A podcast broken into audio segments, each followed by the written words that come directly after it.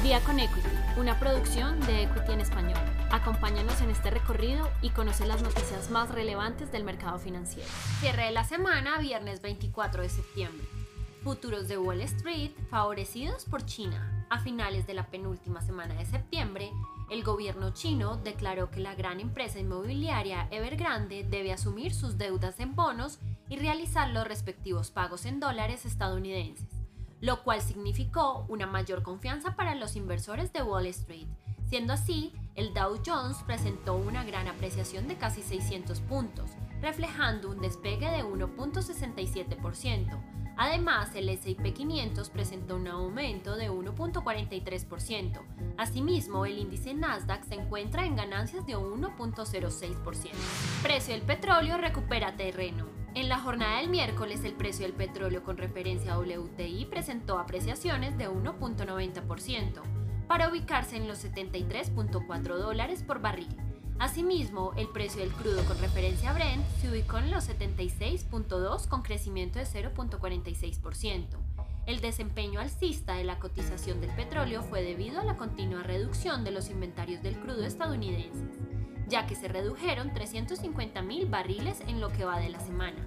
Por lo tanto, los inversores están reaccionando a la recuperación de la demanda mundial de petróleo. Las acciones de Salesforce en la mira de los inversionistas. La compañía estadounidense de software dedicada a proporcionar servicios de gestión de relaciones con los clientes y aplicaciones empresariales estableció el rango de sus ingresos esperados para 2022 Salesforce pronosticó que sus ingresos se encuentran dentro del rango de 26.25 mil millones y 26.36 mil millones.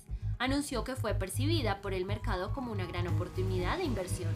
Siendo así, las acciones de Salesforce incrementaron en 7% en la jornada de este jueves. Europa vive crisis de gas natural. En la reunión del Comité Federal de Mercado Abierto se declaró que la Reserva Federal iba a mantener las tasas de interés y los estímulos económicos. Sin embargo, el presidente de la Fed señaló que el tapering iba a tomar lugar a mediados del próximo año.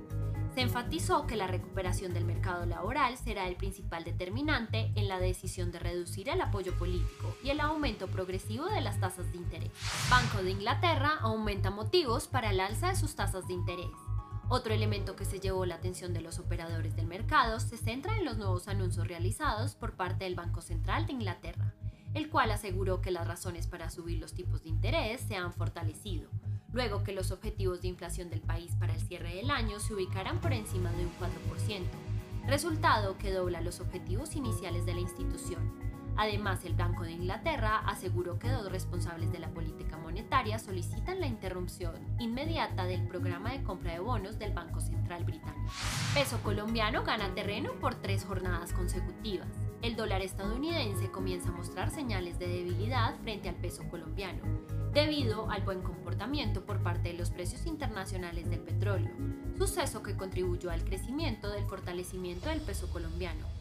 Actualmente los precios del dólar peso se consolidan en los 3.831 pesos y se espera que el cierre de la jornada sea por debajo de este nivel. Eventos relevantes para la próxima semana. El lunes 27 de septiembre se espera conocer la información de la venta de bienes duraderos de los Estados Unidos. Luego se conocerá la información de las ventas minoristas de Australia.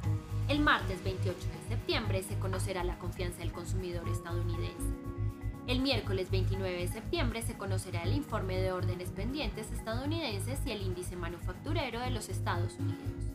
El jueves 30 de septiembre será el día más relevante, ya que se conocerá el dato del Producto Interno Bruto de los Estados Unidos. Finalmente, el viernes 1 de octubre se conocerá el informe manufacturero de Alemania. Se conocerá el PIB por parte de Canadá y el cambio de precios de los bienes y servicios de Estados Unidos.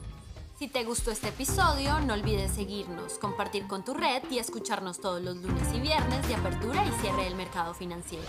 Esto fue Al Día con Equity. Nos escuchamos en el próximo episodio.